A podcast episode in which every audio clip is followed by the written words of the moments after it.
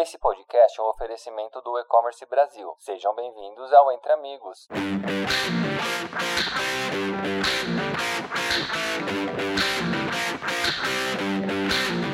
Fala pessoal, meu nome é Gustavo Ribeiro, sou do time de marketing da Cedro Technologies e hoje eu tenho a satisfação de estar com vocês no podcast Entre Amigos do E-Commerce Brasil. O tema de hoje é Investment as a Service, uma tendência que une o mercado financeiro e o varejo. Quem está comigo nessa conversa é o CEO da Cedro, Bruno Zago. Tudo certo, Bruno? Fala Gustavo, tudo certo por aqui contigo? Tudo certo também. E quem também soma com a gente aqui é o CTO da Cedro, Rogério Marques. Tudo bem, Rogério? Tudo bem, Gustavo, e por aí? Tudo bem também. Antes de começarmos nosso assunto, quero apresentar a Cedro para você que ainda não nos conhece. Há 17 anos, a Cedro Technologies trilha seu caminho no mercado de capitais e se consolidou como um parceiro estratégico em tecnologia para investimentos. Em sintonia com as principais tendências do mercado, a Cedro oferece soluções que atendem ao ecossistema financeiro como um todo e contribuem com o crescimento e democratização do mercado de capitais no Brasil. Agora que estamos aí devidamente apresentados, Bora pro episódio.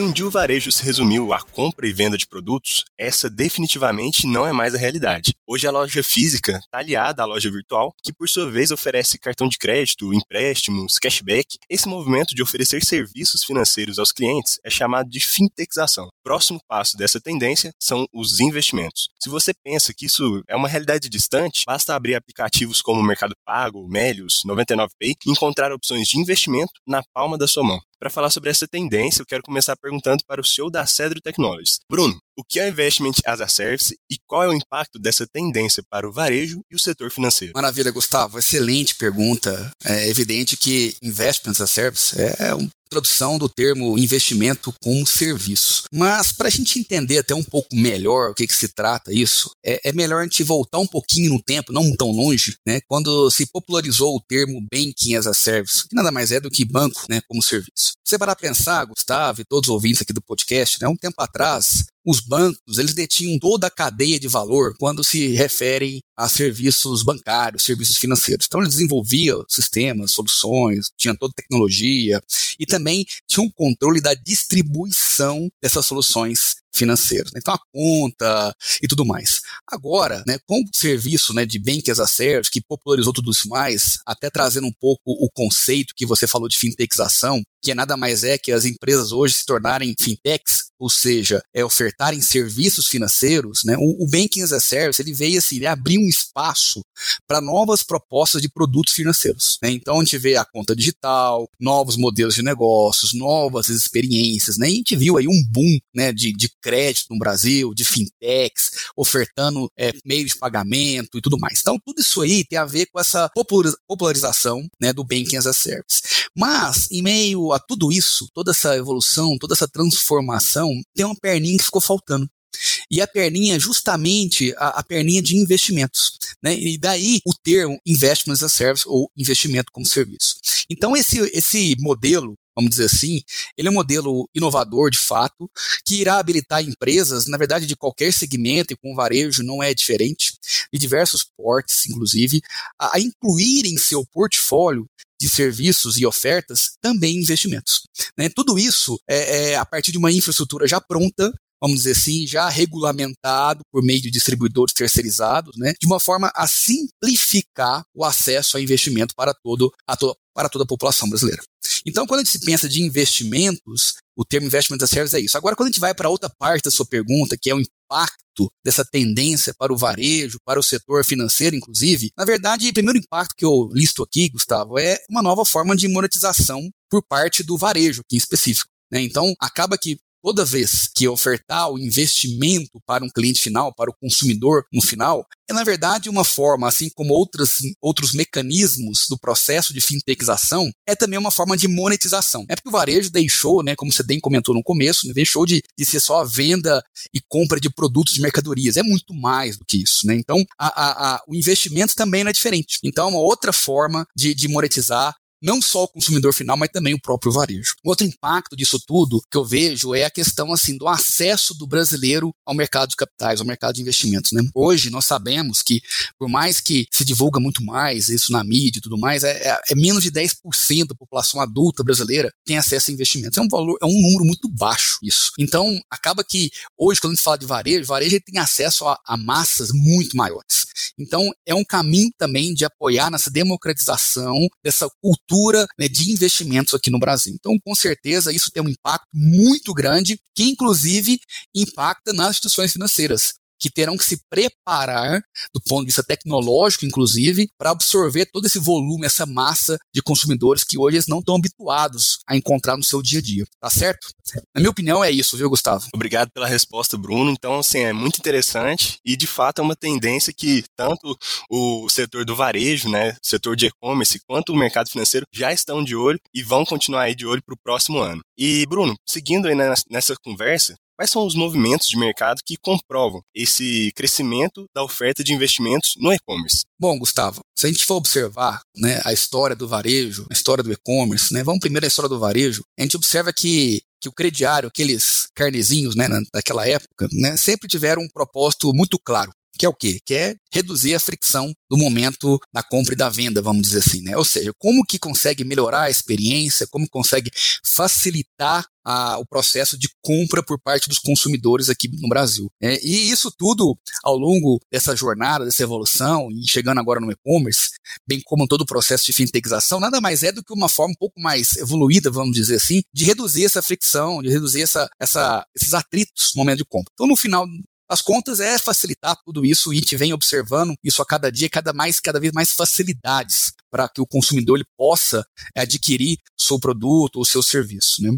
Esse é o primeiro ponto. O segundo aspecto que eu quero destacar aqui, Gustavo, é, é o novo mundo. Então a gente observa um mundo muito mais complexo, mundo mais instável, volátil, né, disruptivo. O que a gente pode observar, por exemplo, é a gente vê marketplace se transformando em bancos, bancos se transformando em marketplace. Então, na verdade, no, no final das contas, todo mundo concorre com todo mundo. Então, aí é, é uma necessidade muito forte de sair na frente, de inovar, criar novos produtos, usufruir ao máximo dessa nova tecnologia que está disponível e essa nova cultura do próprio consumidor e experiências cada vez mais é, vamos dizer assim, exigentes, exigências cada vez maiores dos, por parte dos consumidores. Então, esse também é um outro cenário, um outro ingrediente que tem colaborado nesse contexto para que isso fosse possível. Podemos observar também a questão do próprio Open Finance, né, que começou como Open Bank, agora ele abriu um pouco mais o escopo, eu, é, garantindo toda, toda a cadeia do mercado financeiro, inclusive a parte de investimentos e tudo mais. Então, Open, é, o Open Finance, né, a, ele é formado por etapas, né, também sendo construído, desenvolvido e lançado por etapas. E a próxima etapa é justamente qual que é? Investimentos. Então, também mais um sinal que a gente observa.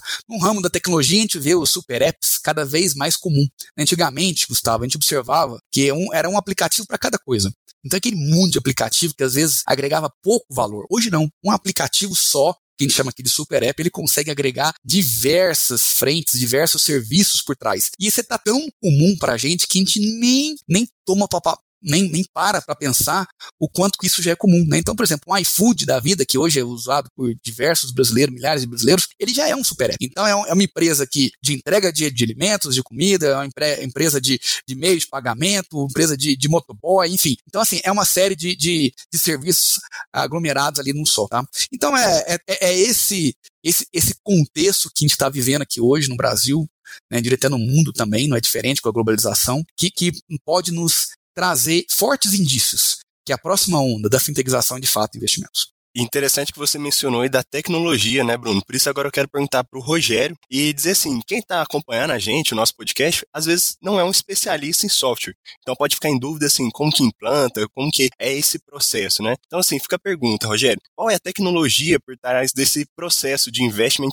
as a service esse processo de oferta de investimentos no varejo? Bom, vamos lá, Gustavo. Eu vou tentar trazer algumas metáforas e alguns paralelos, justamente porque a maior parte do nosso público eu imagino que não vai ser tão familiarizado com como funciona o mundo de software, mas dada a complexidade da estrutura, é, é um pouco complexo explicar fugindo totalmente de como funciona. Bom, o mercado de capitais, de uma forma geral, de forma bem simplista, ele funciona como se fosse uma internet fechada. Então, todos os participantes do mercado, as corretoras, se conectam num sistema, numa rede fechada, que é a rede da bolsa. E ali elas trocam informações entre si e dali sai as ordens de compra, de venda, os negócios são fechados dentro dessa estrutura fechada. Tá? Essa estrutura ela tem características de tecnologia próprias de cada sistema de bolsa. Então, a Bolsa Brasileira, por exemplo, ela tem um conjunto de sistemas e um conjunto de tecnologias que é específico da Bolsa Brasileira. Se a gente for procurar em outras bolsas, outros mercados, a gente vai encontrar características e tecnologias diferentes. E aí, ao longo dos anos, a Cedro foi acumulando experiência nessa tecnologia, né, nesses formatos específicos que a Bolsa Brasileira funciona. E aí, a gente criou uma camada de sistemas baseado num princípio de arquitetura que chama-se arquitetura de microserviços, onde a ideia é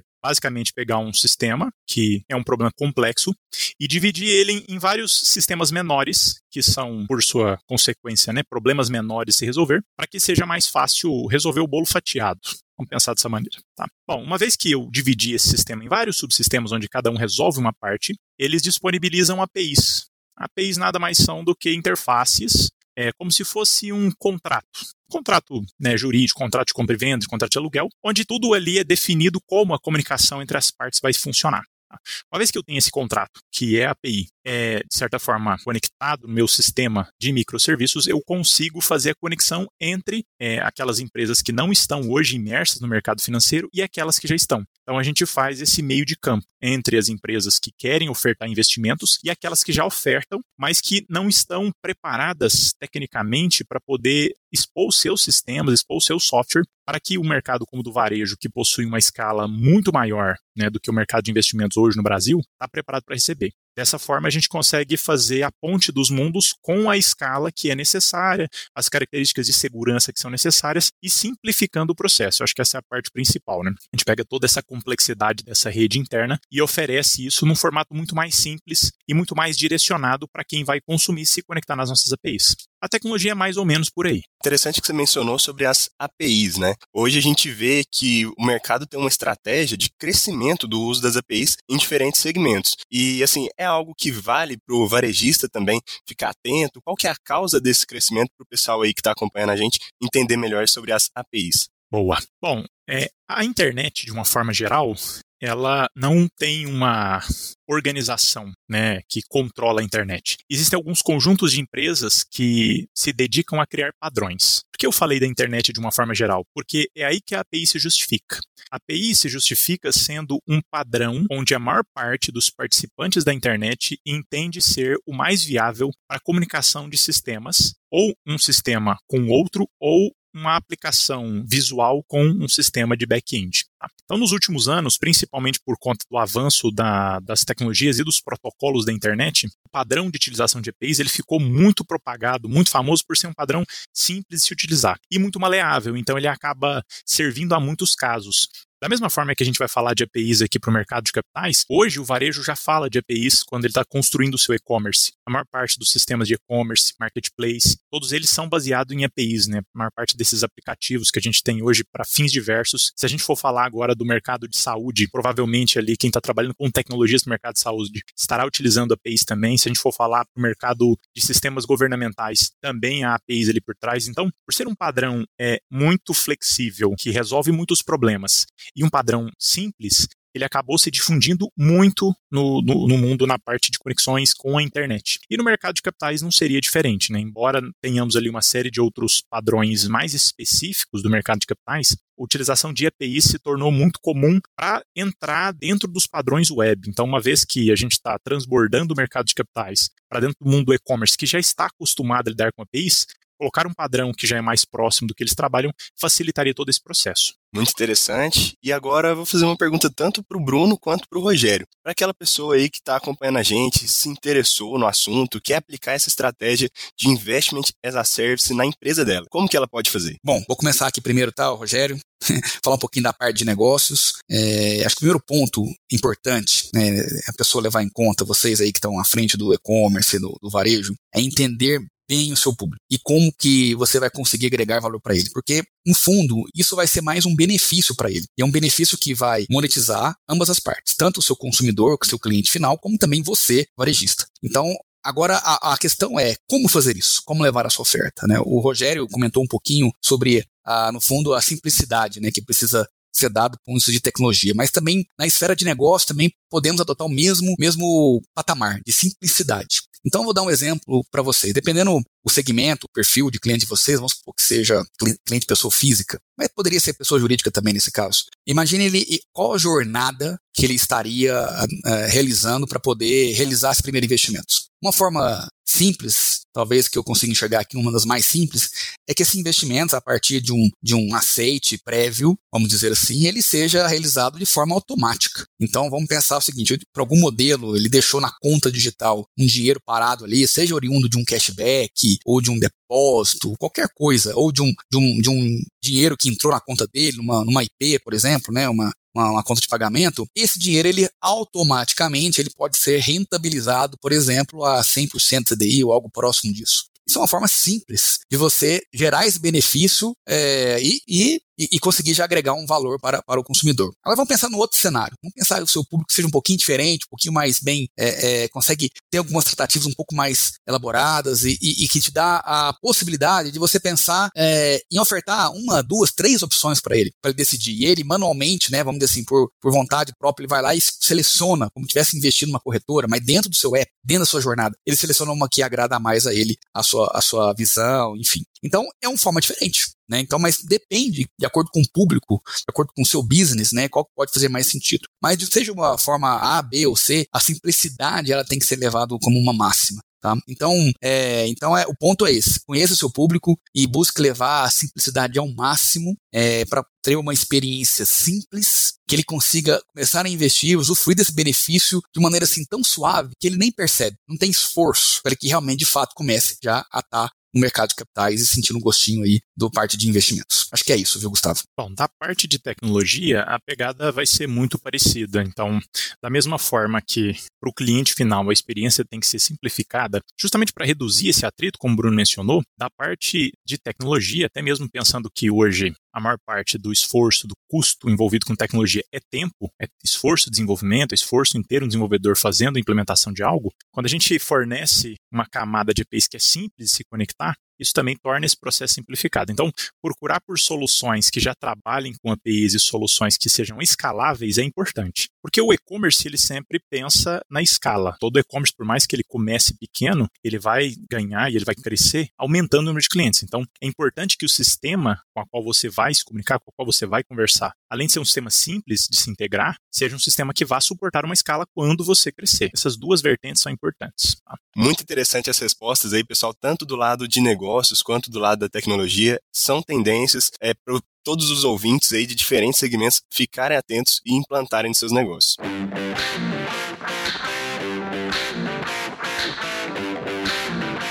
E a gente já está chegando ao fim da nossa conversa. Eu quero agradecer a vocês pela participação, pelas respostas e fica aberto o espaço para o Bruno, para o Rogério, para dar esse recado final ou dica aí também para os ouvintes sobre Investment as a Service. Bom, maravilha. Eu quero, na verdade, agradecer a oportunidade. Espero que a gente possa ter contribuído um pouquinho aí com a, com a, com a estratégia, com a visão de vocês aí, nossos ouvintes. E a dica final é, na verdade, vou deixar duas, tá, Gustavo? Primeiro, comece o quanto antes para sair na frente. E a segunda é conte com um parceiro de tecnologia que vai simplificar a integração desses dois mundos, tá? São mundos bem diferentes, mas que vão precisar coexistirem e se conectarem e se falarem, né? Então, a escolha de um parceiro de tecnologia aí é, que vai facilitar isso e permitir um ganho de escala, como o Rogério comentou, é bem, bem relevante e importante. Obrigado, viu, pessoal.